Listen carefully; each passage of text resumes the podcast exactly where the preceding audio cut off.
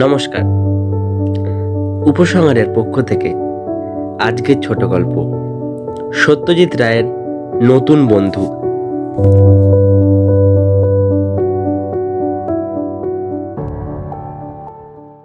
বর্ধমান স্টেশনের রেস্টুরেন্টে ভদ্রলোক নিজেই যেচে এসে আলাপ করলেন।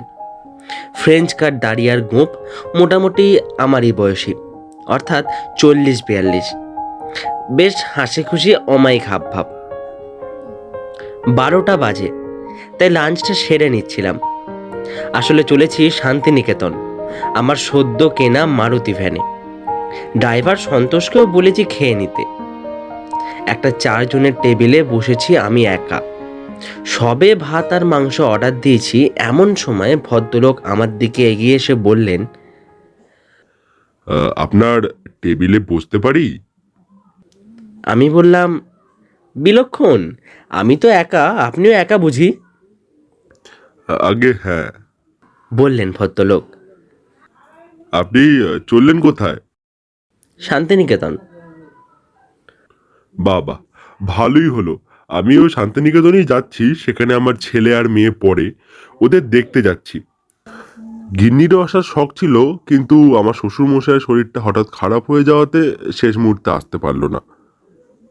আপনি কি ওখানে থাকবেন কিছুদিন? দিন দুয়েক। বললাম আমি। আমি ওখানে একটা জমি দেখতে যাচ্ছি। একটা ছোট বাড়ি করার ইচ্ছা আছে যাতে মাঝে মাঝে গিয়ে থাকতে পারি। আমি একজন লেখক উপন্যাস উপন্যাস লিখি। ও আচ্ছা আচ্ছা। আপনার নামটা? আমার নাম অমেয়নাথ সরকার। ও হো ও আপনার তো লেখা পড়েছি আপনি তো সাকসেসফুল রাইটার মশাই। দিব্যি লেখেন একবার ধরলে তো আর ছাড়া যায় না। আপনি শান্তিনিকেতনে কদিন থাকবেন? আমিও ওই আহ, দিন দুয়েক। আপনার পরিচয়টা? আমাকে নামে চিনবেন না। আমি ইলেকট্রিক সাপ্লাই কর্পোরেশনে কাজ করি। আমার নাম জয়ন্ত বোস। আমাদের খাবার এসে গেল। ভদ্রলোক দেখলাম অমলেট আর টোস্ট খেলেন তার সঙ্গে এক কাপ চা। দশ মিনিটের মধ্যে খাওয়া শেষ করে আবার রওনা দেওয়ার উদ্যোগ করছি। এমন সময় ভদ্রলোক বললেন এতটা পথ একা একা যাওয়া কেন? আপনি আবার অ্যাম্বাসেডারে আসুন না। আপনার গাড়ি পেছন পেছন আসুক বেশ গল্প করতে করতে যাওয়া যাবে। প্রস্তাবটা আমার ভালোই লাগল। ড্রাইভারকে বলে দিলুম তারপর জয়ন্তবাবুর গাড়িতে উঠলাম। এই গাড়িটাও মোটামুটি নতুন বলেই মনে হলো। ভদ্রলোককে জিজ্ঞাসা করতে বললেন বছরখানেক হলো কিনেছেন? আমরা পৌনে একটা নাগাদ রওনা দিয়ে দিলাম। সিগারেট চলে? জয়ন্তবাবু প্রশ্ন করলেন তা চলে তবে আপনি আমার একটা খান না। সে সে হবে খুন আপাতত আমারটাই চলুক। বাবা আপনি দেখছি আমারই ব্যান খান উইলস আগে হ্যাঁ অনেক দিনের অভ্যাস তবে আজকাল অনেকটা খাওয়া কমিয়ে দিয়েছি। আমিও দিনে এক প্যাকেট তার বেশি না। আমারও তাই ক্যান্সার ক্যান্সার বলে যা ভয় দেখাচ্ছে। আমাদের গাড়ি চলতে লাগল। এতখানি পথ কথা না বলে এসেছি। এখন বাক্যালাপের সুযোগ পেয়ে ভালোই লাগছে। আপনাদের আদি নিবাস কোথায়? জয়ন্তবাবু জিজ্ঞেস করলেন। পৈতৃক ভিটে পূর্ববঙ্গ ফরিদপুর তবে সেবারে আমি কখনো দেখিনি। আমি কলকাতাতেই মানুষ। আমিও পূর্ববঙ্গ নোয়াখালী। পার্টিশনের সময় আমার বাবা নিয়ে চলে আসেন। তখন অবশ্যই আমি শিশু।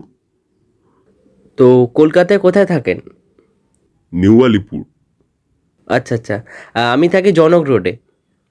পড়াশোনা কলকাতাতেই করেছেন বোধহয়? হ্যাঁ আমি মিত্র ইনস্টিটিউশন আর আশুতোষ কলেজ আমার সায়েন্স ছিল। সিক্সটি ফাইভে বিএসসি পাশ করি। আমিও। তবে বিএসসি নয় বিএ আমার স্কুল ছিল সাউথ সাবারবান মেন আর কলেজ সেন্ট জেভিয়ার্স খেলাধুলোর শখ ছিল? ক্রিকেট খেলতাম তবে খেলা দেখার খুব নেশা ছিল। তখন তো আর টেলিভিশন ছিল না যে বাড়িতে বসে দেখব। তখন মাঠে যেতে হতো। বিশেষত ফুটবল খেলা দেখতে। ফুটবলে যদি বলেন তাহলে কোন দলের সাপোর্টার সেটাও জেনে নি। ইস্টবেঙ্গল না মোহনবাগান? মোহনবাগান এই বিষয়ে কোনো আর কথা নেই। আরে মশাই আসুন আসুন হাত মেলাই হাত মেলাই। জয়ন্তবাবু সিগারেটটা বাঁ হাতে নিয়ে ডান হাতটা বাড়িয়ে দিলেন। আমরা দুজনে করমর্দন করলাম। দুজনে এত মিল দেখে আশ্চর্য লাগছিল। জয়ন্তবাবু বললেন আপনার সঙ্গে আলাপ করে সত্যিই ভালো লাগছে। এতখানি পথ একা চুপচাপ বসে প্রাণটা হাঁপিয়ে উঠেছিল। তাছাড়া দুজনে এত মিল সেটাও তো একটা আশ্চর্য ব্যাপার না? এরকম মিল হয়তো অনেকের মধ্যেই থাকে কিন্তু তাদের পরস্পরের আলাপ হয় না। আমাদের যা আলাপ হয়ে গেল সেটাই বড় কথা। শান্তিনিকেতনে যখন পৌঁছালাম তখন প্রায় সাড়ে তিনটে বাজে। দুজনেরই বুকিং ছিল বোলপুর ট্যুরিস্ট লজে। তার উপর আবার পাশাপাশি ঘর। একেবারে অবিশ্বাস্য ব্যাপার। ঘরে মালপত্র রেখে হাত মুখ ধুয়ে দুজনেই যে যার কাজে বেরিয়ে পড়লাম। শান্তিনিকেতনে অনেক দিনের এক বাসিন্দার সঙ্গে আমার পরিচয় ছিল। তিনিই আমাকে জমির কথাটা বলেছিলেন। তাকে সঙ্গে করে দেখে নিলাম জমিটা। পছন্দ হলো। জমির মালিকের সঙ্গেও কথা হয়ে গেল। কিছু আগাম দিয়ে জমিটাকে বুক করে নিলাম। তারপর আমার আলাপিরও নাম ভবতরণ দত্তবাড়িতে গিয়ে চা খেয়ে সাড়ে পাঁচটা নাগাদ লজে ফিরলাম। দেখলাম জয়ন্তবাবু তখনও ফেরেননি। ভাবছি বেয়ারাটাকে ডেকে এক কাপ চা দিতে বলি। এমন সময় অনুভব করলাম মাথাটা বেশ ধরেছে। সঙ্গে স্বপ্ন ছিল একটা খেয়ে বিছানায় শুয়ে পড়লাম। ঘন্টাখানেক শুয়ে থেকেও মাথা ধরাটা গেল না। এবার অনুভব করলাম শুধু মাথা ধরা নয়, তার সঙ্গে চোখ জ্বালা করছে আর গা ম্যাচ ম্যাচ করছে। নাড়িটা টিপে দেখলাম যে বেশ দ্রুত। এদিকে থার্মোমিটার সঙ্গে নেই, তাই জ্বর দেখতে পারছি না। এমন সময় দরজায় টোকা পড়ল। গলাটা তুলে বললাম, ভেতরে আসুন। দরজা ঠেলে জয়ন্তবাবু ঢুকলেন। আমাকে দেখেই ভদ্রলোকের মুখে একটা উদ্বিগ্ন ভাব দেখা গেল। সে কি? আপনি বিছানায় কেন? বেরোননি? আরে না না না বেরিয়েছিলাম। কাজ হয়ে গেছে। ফিরে এসে দেখি শরীরটা ম্যাচ ম্যাচ করছে আর মাথাটাও ধরেছে। ভদ্রলোক আমার কপালে হাত দিয়ে বললেন এ কি? আপনার তো জ্বর বেশ জ্বর। দাঁড়ান আমার কাছে থার্মোমিটার আছে। ভদ্রলোক তার ঘর থেকে থার্মোমিটার নিয়ে এলেন। জ্বর উঠল একশো দুই। জয়ন্তবাবু বললেন দাঁড়ান দাঁড়ান। নিজে থেকে কিছু ডিসাইড না করে ব্যাপারটা ডাক্তারের হাতে ছেড়ে দেওয়া ভালো। ডাক্তার? কোনো চিন্তা নেই বোলপুরের কাছেই ডাক্তার আছে আমার চেনা। আমি সব ব্যবস্থা করছি। ভদ্রলোক ঘর থেকে বেরিয়ে গেলেন। আধ ঘণ্টার মধ্যে ডাক্তার চলে এলো। তিনি আমাকে পরীক্ষা করে প্রেসক্রিপশন লিখে দিলেন। আর বললেন, যেন রাত্রে শুধু মুরগির স্টু খাই। আমি ডাক্তারকে জিজ্ঞেস করে তার ভিজিটটা দিয়ে দিলাম। সেটাও জয়ন্তবাবু অফার করেছিলেন, কিন্তু আমি রাজি হলাম না। ডাক্তার চলে যাওয়ার পর জয়ন্তবাবু বললেন, এই প্রেসক্রিপশনটা আমি নিলুম। ওষুধ আমি এনে দিচ্ছি। আর কিচেনও বলে দিচ্ছি, রাত্রে যেন আপনার জন্য মুরগির স্টু করে। আমি বাধা দিয়ে বললাম, আরে এমা না না না, ওষুধ আপনি আনবেন কেন? আমার ড্রাইভার তো আছে। ভদ্রলোক কোনো কথাই কানে তুললেন না। বচসা করে লাভ নেই। তাই ভদ্রলোকের সহৃদয় সহায়তা মেনে নিলাম। আর মনে মনে বললাম, ইনি না থাকলে সত্যি আত্মান্তরে পড়তে হতো। জয়ন্তবাবু ওষুধ এনে দিলেন। আমি একটা বড়ি খেয়ে নিলাম। ভদ্রলোক বললেন আমার ছেলে মেয়ে ভালোই আছে কাজে আমি নিশ্চিন্ত। আমার এখন কোনো কাজ নেই আমি এখানেই বসছি। আপনি চুপচাপ শুয়ে থাকুন। যদি ঘুম পায় তো ঘুমন। আমার বিশ্বাস আপনার কলকাতা থেকেই শরীরটা একটু বেসামাল হয়েছিল।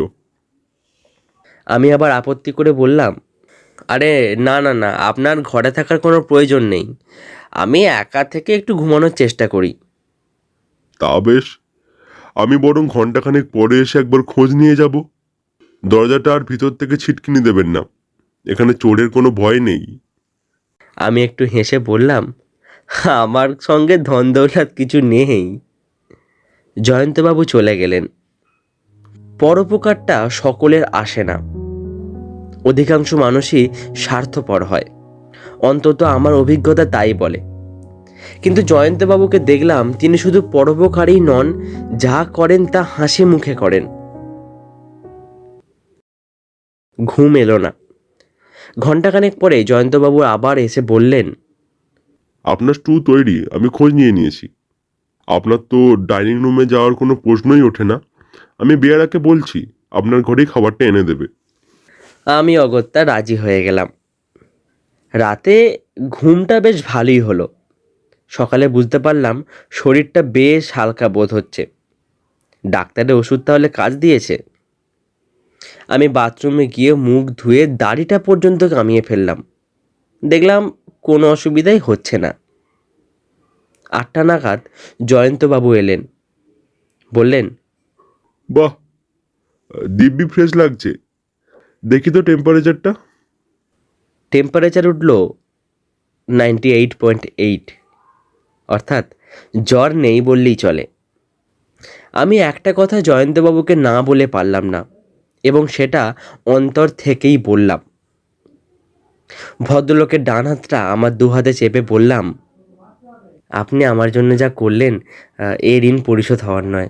সত্যি, বিপদে আপনার মতো বন্ধু না পেরে কি করতাম কি জানি?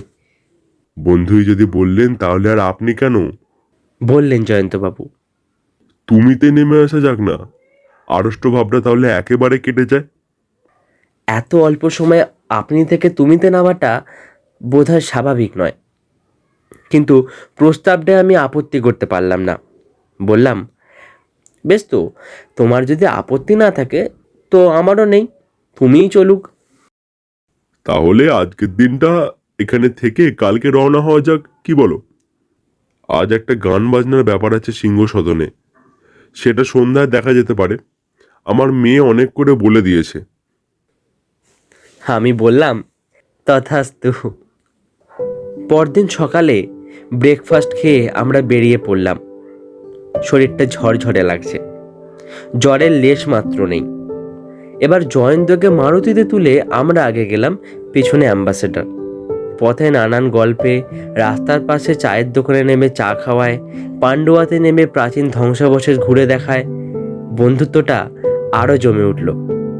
মনে মনে বললাম, এ লোকটা এতদিন কোথায় ছিল?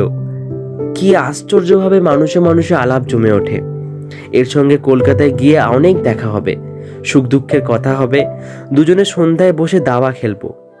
ভাবতেও মনটা খুশি হয়ে উঠল।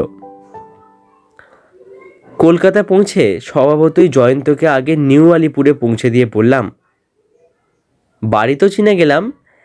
এবার একদিন সপরিবারে আসবোখন বাড়িতে এসে স্ত্রী মনোরমাকে সব ঘটনা বললাম। অতি মূল্যবান জিনিস লাভ হলো। একটি নতুন খাঁটি বন্ধু। চিঠিটা এলো তিন দিন পরে। লেখা হয়েছে, শান্তিনিকেতন থেকে ফিরেছি সেই দিনই। কিন্তু স্থানীয় ডাকের সাহায্যে এই অল্প পত্রকু আসতে লেগেছে তিন দিন। চিঠিটা হলো এই। ভাই অমিয়, পঁচিশ বছর পরেও তোমাকে আমার চিনতে অসুবিধা হয়নি। কিন্তু আমার দাড়ির জন্য তুই বোধহয় আমাকে চিনতে পারিসনি। আমার আসল নামটা তোকে বলিনি, আর সেই সঙ্গে আরও কিছু কথা বানিয়ে বলেছি। কারণ আমার আসল পরিচয়টা জানলে তোর সঙ্গে বন্ধুত্বটা হতো না।